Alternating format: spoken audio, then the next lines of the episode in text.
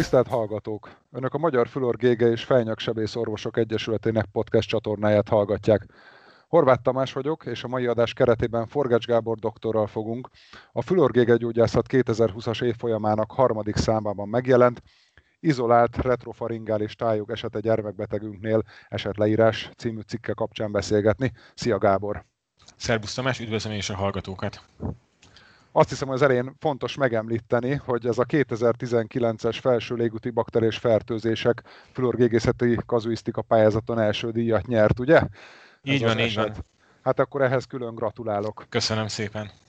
És akkor, ha megengeded azoknak, akik még nem olvasták a cikket, összefoglalnád így először egy pár mondatban, hogy egyáltalán miről is szólt ez az eset? Így van, természetesen.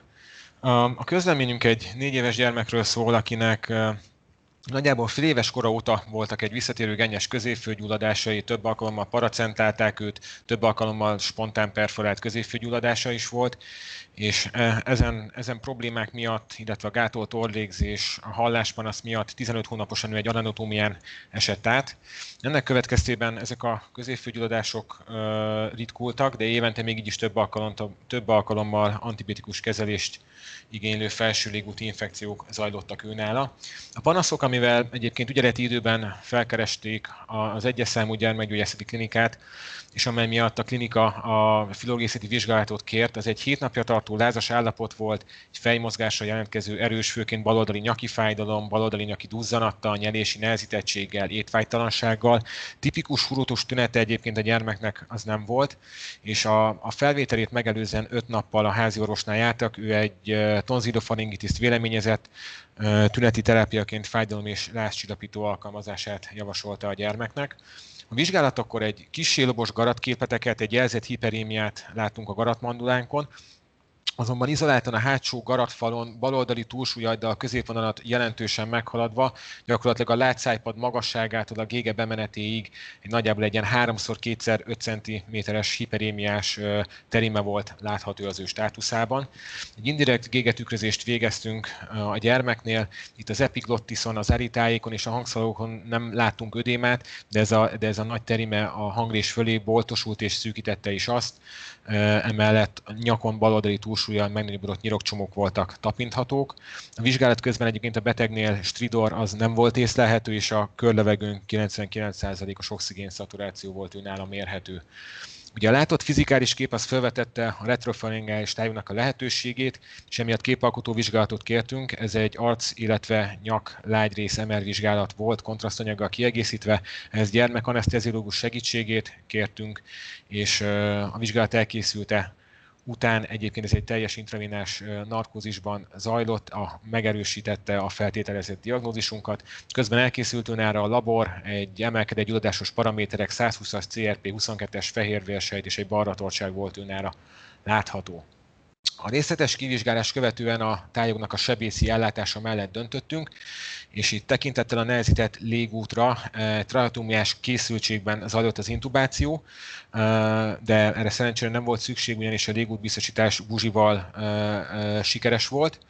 A beavatkozást a parenterális antibiotikum védelembe végeztük, gyakorlatilag egy tonzilektómiás szártérpeszt helyeztünk be, és első körben egy próbapunkciót végeztünk, ennek során bőséges gennyúrülést tészteltünk, majd pedig a tájogfalnak az előső részén egy széles incíziót ejtettünk, és ezt a többrekeszes képalkotó által leírt tárögőek tartalmát maradéktalanul kiürítettük. A széles megnyitás után ez a retrofaringális terime mérete ez jelentősen lecsökkent, azonban itt a posztoperatív ellátást figyelembe véve, illetve a légutak védelme miatt úgy döntöttünk, hogy a, a, a gyermeket nem fogjuk extubálni, hanem intubált lélegeztetett állapotba a, a gyermekintenzív osztályos elhelyezés felé fogjuk irányítani, és ebben a gyermekmentő segítségét kértük. Az intenzív osztályon a, a megkezdett antibiotikum terápia folytatása zajlott. Az első napon az éjszaka történt a műtét, másnap reggel átmentünk, rátágítottunk erre a tájogüregre, tájogüregre, itt nem már érdemi gennyülés nem volt látható. Ödémát nem látunk a gép bemenetnél, úgyhogy a gyermekintenzívesek az extubálás mellett döntöttek, naponta jártunk át, és a harmadik posztoperatív napon ennek a tájügörögnek a minimális felterülését észleltük, úgyhogy narkózisban egy ismételt feltárást végeztünk, azonban itt már érdemi váradékürülést nem tapasztaltunk. A gyermek fokozatosan javult, és az antibiotikumos kezelést az ötödik napon már szájon át tudtuk tovább folytatni.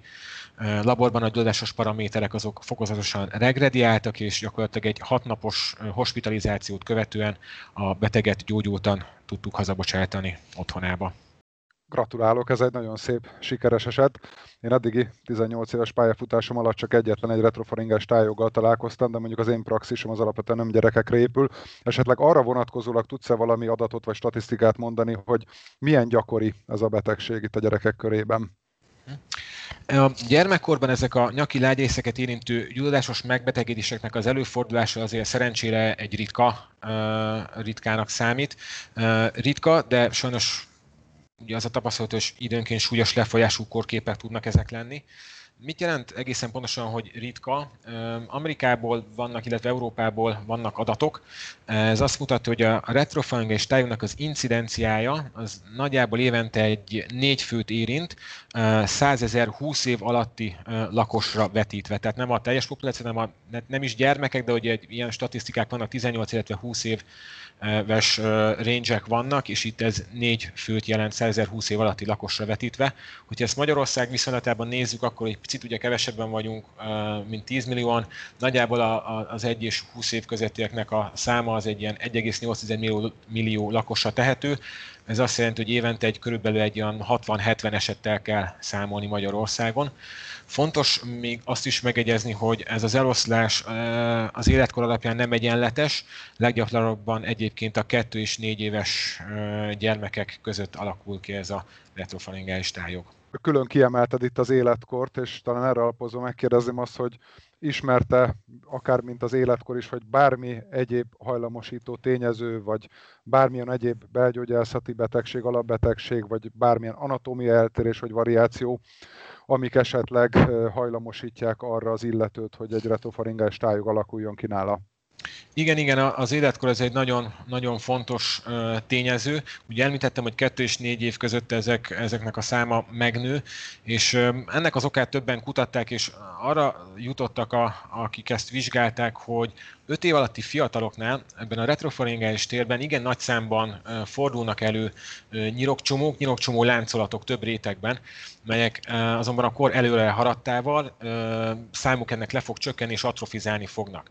És ebbe a, ebbe a gyermekkorban meglévő retrofaringális nyirokcsomó láncolatba drenálódik például a középfülnek egy része, az epipharynxnak a területe, az adenoid vegetációval és az ormelléküregek is részben ide drenálódnak, és ugye ez így már nagyjából adódik is, hogy ezeknek a területnek az infekciója gennyes limfadenitis tud okozni, és ezekből pedig már, már csak egy lépés, hogy, hogy egy retrofaringális tájog alakuljon ki. Egyéb tényezők mégis ugye ezzel, ezzel összefüggésben, hogy nagyjából a, ezeknek a tájogoknak a felében valamilyen felsőlégúti infekció azért egy pár napos anamnézisbe szokott szerepelni, és, és sok ezek közül egyébként még, azt nem említettem, de a dentogén eredetű tájogok is. A másik fontos tényező a patogenezisben pedig a hátsó garatfalnak a mikrotraumája. Ez nagyjából az esetek egynegyedében van jelen, itt olyanokra kell gondolni, hogy például penetráló idegen testek, de, de itt, itt akár egy, egy egyszerű, pici, banális ö, dolgokra kell gondolni, amit akár egy szülő észesen vesz a gyermeknél, akinek van gyermeke, az tudja, hogy kiengedi őt a kertbe, vagy az utcára, bármit akár a szájába, tehát egy fadarab a szájba vételével, amit nem kell elesni, hogy az ott érdembe fölsértse, de egy, de egy pici mikrosérülések, ezek, ezek lehetnek kuroki tényezők, és a másik nagy része ezeknek a mikrotraumáknak jatrogén, e, intubálás kapcsán tudnak ilyen pici sérülések keretkezni, fogászati beavatkozások kapcsán, illetve e, endoszkópos vizsgálatok során is tudnak ezek, ezek a mikrotraumák kialakulni. E, további kockázati tényező még a rossz szociális körülmény, például a rossz szájhigiénia, náluk sajnos ez gyakoribb, és bármilyen immunműködési zavar, egy hívfertőzés, egy cukorbetegség, vagy bármilyen immunszuprimált állapot, egy, egy szervát ültetett gyermek, egy kemoterápián átesett gyermek, vagy egy, vagy egy kezelt autoimmunbeteg, sajnos önállók ezek egy picit gyakoriban fordulnak elő, és a mikrotrauma mellett persze a, az egyéb traumák nyaki bőrsebzésből tud ö, akár, akár retrofarinx felé drenálódni és ott kialakulni, egy tájok ezeket azért általában észrevesszük, és ö, nem említettem még, de, de gyermekeknél is sajnos a tumorokról meg kell emlékezni. A, ebben a régióban elhelyezett tumoroknak a nekrotikus gyulladása ugyancsak tud ö, tájogot kialakítani. Szóval akár teljesen különböző gyulladásos etiológia is állhat egy retrofaringás tájok hátterében, viszont hogyha egy ilyen képet lát az ember, ami úgy tűnik, mint egy retrofaringás tájog, akkor milyen más betegség jön szóba a differenciál diagnosztikai szempontból? Igen, ugye első körben itt a gyulladásos korképeket említeném, amik közül meg kell, meg kell, meg kell különböztetni. Ilyenek például az epiglottitis, a peritonzilális vagy parafaringális tájogok, a staphylitis, ugye, akár lehet meningitis, illetve egy bakteriális tracheitis is, okozhatnak toxinok is, a tetanusz toxin is ö, részben hasonló tüneteket, ödéma, ödémával járó állapotok, például az angioödéma, és ismételten a tumorokhoz kell vissza, visszakanyarodnunk, linfangioma, hemangioma is tud, nyilván nem minden szempontból, de egy picit ö, egy tájogra hajazó tüneteket ezek, ezek, a, ezek a, a megbetegedések tudnak okozni. És egyébként mik azok a jellegzetes tünetek, vagy anamnesztikus adatok, vizsgálati lelet eltérés, amivel a retrofanges tájogot diagnosztizálni lehet? A tünetek azok, azok nagymértékben befolyásolja, hogy a gyulladásnak a, a gyulladásnak a kiterjedése.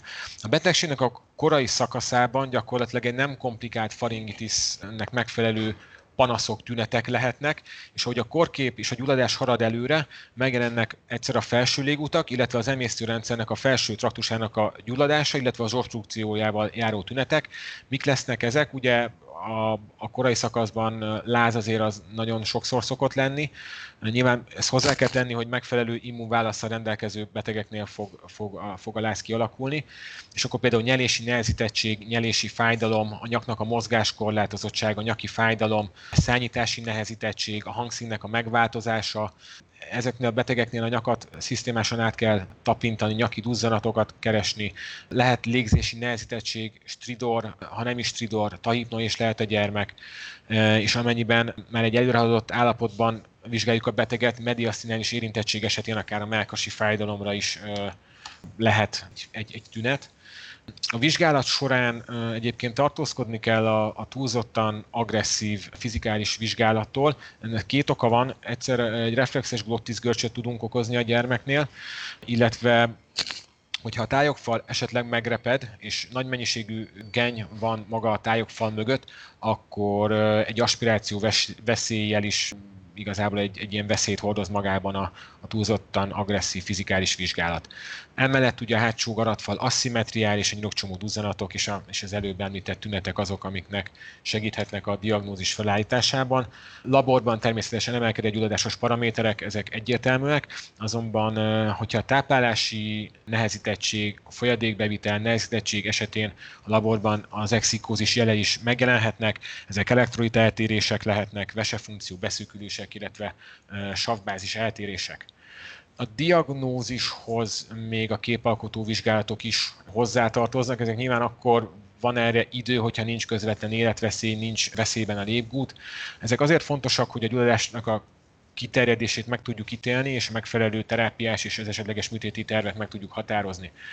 A képalkotó vizsgálat, a nyaki ultrahang, ez egy, jó gondolat lenne első körben, de általában ezek nem elengedőek, már csak a retrofaringe és tájok lokalizációja miatt sem, úgyhogy mindenképpen rétegfelvételben kell inkább gondolkodni, és ugye gyermekekről beszélünk, akkor a sugárterhelés csökkentése miatt ez elsősorban egy MR vizsgálatot jelent.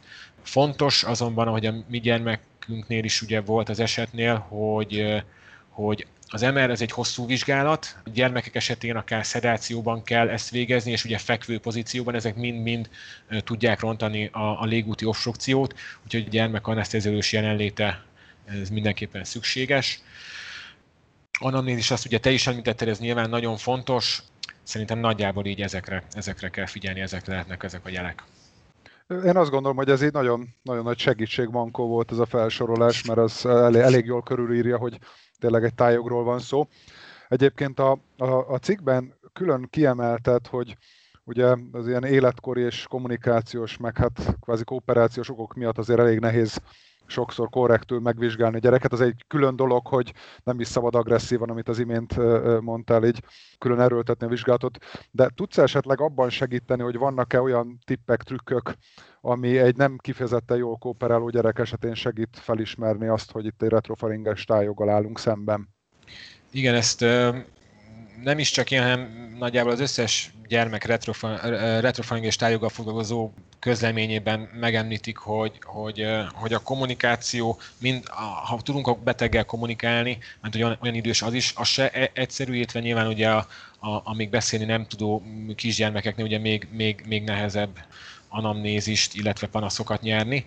Én is még emlékszem, amikor kezdő rezidensként jött ügyeletben a telefon, hogy gyerekklinika átküldene egy ilyen két-három éves gyermeket filogészeti vizsgálatra, hát akkor én is picit úgy fölfokozott hangulatba kerültem, hogyan fogom én őt megvizsgálni, és hát volt, be kell vallanom, többször volt olyan, hogy, hogy megjött a beteg, és én, és én próbáltam őt megvizsgálni, de egyszerűen, egyszerűen nem engedtem, nem, nem tudtam egy fülbe se belenézni, mert nem engedte. Ilyenkor lehívtam a szakorvost, nem fogok külön neveket mondani, de, de több példa, nagyon jó példa volt előttem, hogy miket, hogy lehet ezt az egészet feloldani, és egy kis beszélgetés után gyakorlatilag a, a, a szakorvosom az akkori szakorvos úgy, úgy, úgy meg tudta nyugtatni mind a beteget, mind a családot, hogy gyakorlatilag egy egész medikus csoport végigvizsgálta volna utána, úgyhogy ezekből tanultam.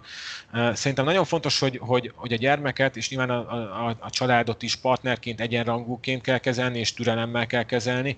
Nyilván itt vannak fölébeszteni, ez minden, minden betegre igaz, de talán egy gyermeknél külön oda kell figyelni.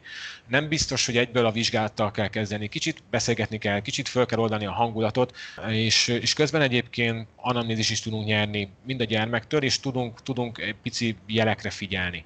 Mit csinált ma? Szoktál-e sportolni? Van-e tesót? Hol van? Picit sablonosnak tűnik, de egyébként ezekkel a, ezekkel a mondatokkal, amik, amik ilyen időhúzásnak tűnnek, így igazából időt fogunk nyerni, sokkal könnyebb utána és egyszerűbb a későbbi vizsgálatokat elvégezni. Fontos ugye az, hogy a szülő bent legyen, nyilván egy pici gyereknél ez, ez egyértelmű, hogy bent van, de egy nagyobb gyermeknél is legyen bent a szülő, legyen bent a testvér, hogyha őket is elhozták, otthonosabban tudnak mozogni, nyugodtan üljön az édesanyja ölébe, sokkal nyugodtabb lesz. Ha nagyon pici a gyermek, akkor nyugodtan fogja föl a, a a, a vállára, ő ott, ott sokkal jobban meg tud nyugodni, meg tudjuk vizsgálni, van otoszkópunk, bele tudunk nézni, ki tudja nyitni a száját, tehát sokkal, sokkal egyszerűbb. El kell mindent mondani előre, mi fog történni. Azt is szerintem el kell mondani, hogy a fáj, egy filológiai vizsgálat felnőtteknél is néha akadályokba ütközik, el kell korrektül mondani, mit fogunk csinálni, mit fog érezni. Szoktam még olyat is lehet, hogy kicsit gyerekesnek tűnik, hogyha van valami plüss, amit hozott magával, akkor megmutatni rajta, hogy megvizsgálom a fülét. Ezek is így néha szoktak működni. A szülőket mondjuk keresztnevén szólítani, talán ott is egy picit tudjuk oldani a, a, az orvos-beteg közötti kapcsolatot, tudunk közeledni egymáshoz. És ahogy mondtam, figyelni kell az egész vizsgálat alatt nem csak azt, a maga a filogészeti státuszra, a beszédére, a légzésére, a légzésszámra, mennyire aluszékony esetleg a beteg, mennyire mozgatja a fejét, miközben jel, jeleze fájdalmat, ilyen kis pici apró dolgok, szerintem ezekkel talán, talán így, így könnyebbé tud ez válni. Szóval akkor olyan türelem, korrektség, empátia és a metakommunikációs jelek talán még ezek. Így van, jelen. ezzel tudnám összességben aha, így összegezni. Aha, aha. Lehet tényleg sablonosnak tűnik, meg, meg, meg ha akik ismernek kollégák, lehet, hogy azt fogják én mondani, hogy hát ez nem én vagyok, de, de, de egyébként, de egyébként de. Picit nyilván de, tanulni kell oda kell figyelni, de, de ez egy tök jó dolog így. Hát én is azt gondolom, hogy egy, egy, egy, egyfelől azért bizonyos szerepbe be kell bújni ilyenkor, még akkor így is, hogyha az ember nem minden esetben pont ugyanazt nyújtja.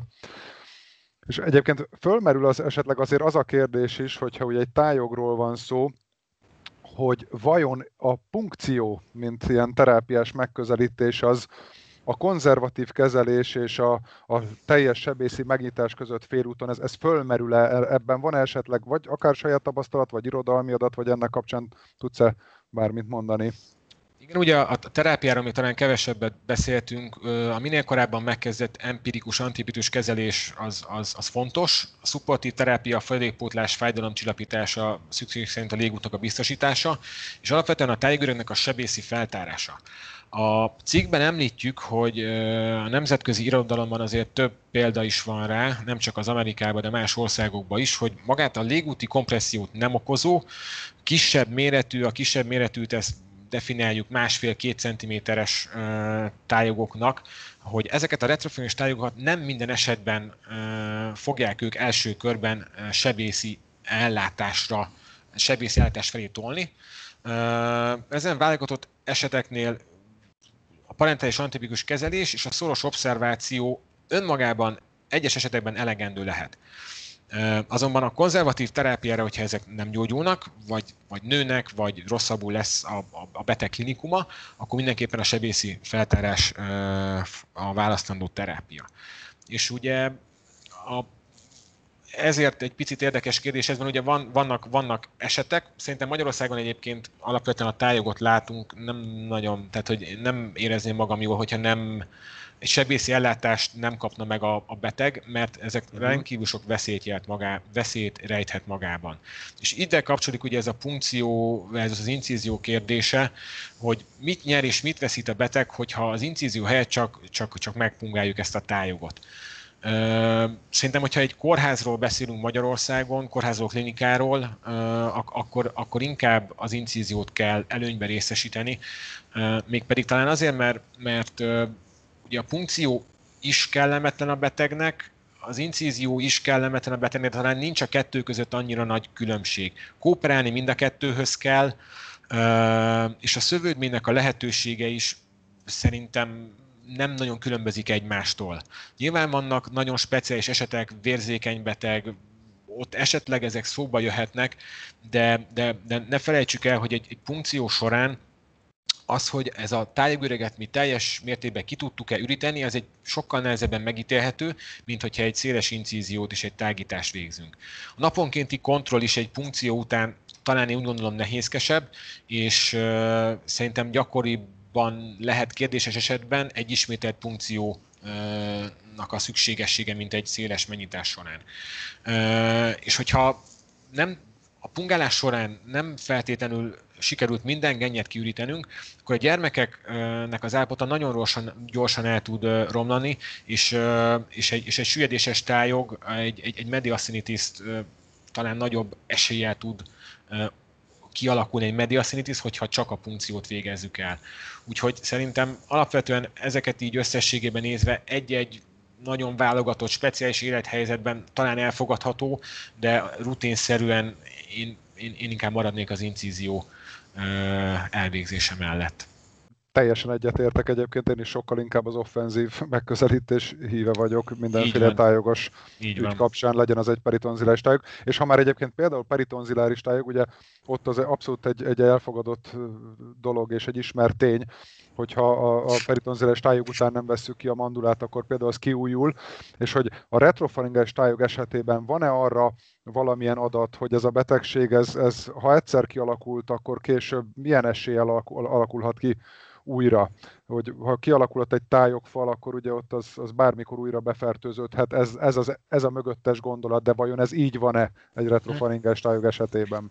Hát azt lehet látni eh, ezekben a publikációkban, hogy eh, akkor szokott ez kialakulni, akkor szokott ez visszatérni ez a tájog, hogyha magát a kiváltó tényezőt nem szüntetjük meg. Ez például, ha egy dentogén eredet volt, és ezt nem szüntetjük meg, akkor, akkor ez természetesen kiújulhat újra, de ez nem feltétlenül az már általunk drenált és meggyógyított tájog, hanem csak, hogy ugyanennél a betegnél ismételten kialakul egy bizonyos idő elteltével. Tehát ez nem feltétlenül nevezni, mint egy kiújulásnak. És szintén ide tartozik, hogy ugye mondtam, hogy az immunszuprimált állapotban is ezek gyakoribbá válhatnak, de itt sem feltétlenül arról van szó, vagyis inkább azt mondom, hogy nem arról van szó, hogy a korábban drenált tájogunk fog újra föltelődni, hanem egy újabb alakul ki, megint csak az ismert körülmények az immunszuprimált állapot miatt. Ha a, a tájognak a kiváltó okát ö, megszüntetjük korrektül, akkor, akkor gyakorlatilag ennek a kiújása gyakorlatilag nulla. Ha ez kiújul, mm, az például az lehet, hogy vagy nem jól láttuk el sebészileg, vagy nem megfelelő antibiotikummal, vagy nem megfelelő ideig kezeltük ezt a tájogot. És talán itt egy picit megint a punkció, nem punkció kérdésre visszakanyarodva, hogy ha akkor talán ismét kialakulhat, hogyha ott nem volt meg kellően a, az eradikáció ennek a tájognak, talán ez is inkább amellett szól, hogy, hogy ne a punkciót válasszuk, mert akkor azért ennek nagyobb így az esélye. Oké. Okay. Én azt gondolom, hogy, hogy minden olyan kérdést föltettem, ami bennem, meg esetleg így a hallgatókban fölmerülhet, illetve az olvasókban a cikk kapcsán, és tulajdonképpen én akkor ezzel meg is szeretném köszönni ezt a beszélgetést, ami szerintem nagyon hasznos volt, és nagyon Köszönöm szépen szél, széles skálában felülelte ezt a dolgot. Nem tudom, hogy esetleg így menet közben eszedbe jutott bármi egyéb olyan hozzáfűzni való, ami nem hangzott el, vagy nem beszéltünk róla. Hát a, még, még annyi talán, hogy ez így rejtve azért elhangzott, de hogy ugye ez egy, a gyermekeknél ez a retrofengeség a mi, a mi ö, esetünkben is mutatta, hogy, hogy mindenképpen multidisziplináris megközelítést igényel. Ugye gyermekgyógyászok, mi sebészek, a radiológusok, és emeli a gyerek, gyermekgyógyászak, gyermekgyógyászati anesztézia, ugye ezek így mind, mind, mind kellnek ahhoz, hogy sehol, sehol ne kerüljünk problémába, és szépen gördülékenyen tudjuk a betegutat intézni. Ez szerintem egy fontos, fontos dolog, és, és egyébként ez nagyon jól is működött itt nálunk az, az, az egyetemen, bármennyire is szét vagyunk szórva épületileg. És még, még amiről is talán egy picit kevesebbet beszéltünk, említés szintén azért volt, hogy, hogy, hogy a, a kivizsgálás és, és az ellátás során is a, a, fönn kell tartani az átjárható légutakat. Ez, ez, ez, ez egy fontos dolog, nyilván egyértelmű dolog is, de hogy azért erre, erre figyelni kell. Gyermekeknél hirtelen rapidan tud elromlani a, a, a státusz, és szerencsére nálunk nem kellett a, a sebészi légút biztosítás, de vannak az irodalom erre példák, hogy, hogy, hogy ezeket el kell végezni. Szerencsére egyébként egyre ritkábban, nyilván korábban, ugye most már videolaringoszkópok vannak, tehát ezért a, a, az instrumentum is azért sokat fejlődött, úgyhogy ezek egyre ritkábbak. Gondoljunk rá és figyeljük meg a gyermeket szorosan. Még csak ennyit szerettem volna még így zárásképp. Szuper, ez szerintem nagyon jó és, és abszolút hasznos kiegészítés volt. Viszont akkor ezzel megköszönöm még egyszer, hogy, hogy így beszélgethettünk. Szia, és hát a hallgatóknak pedig köszönjük szépen a figyelmet. Köszönöm szépen én is, köszönöm szépen Tamás, és a hallgatónak pedig boldog karácsonyt szeretnék kívánni mindenkinek, és vigyázzunk magunkra, meg egymásra. Boldog karácsonyt valóban, ami ebben a covidos időszakban egy kicsit más karácsony lesz, de, de azért legalább egy kis pihenés meg együttlét lesz. Köszönöm szépen, szia! Köszönöm, szervusz!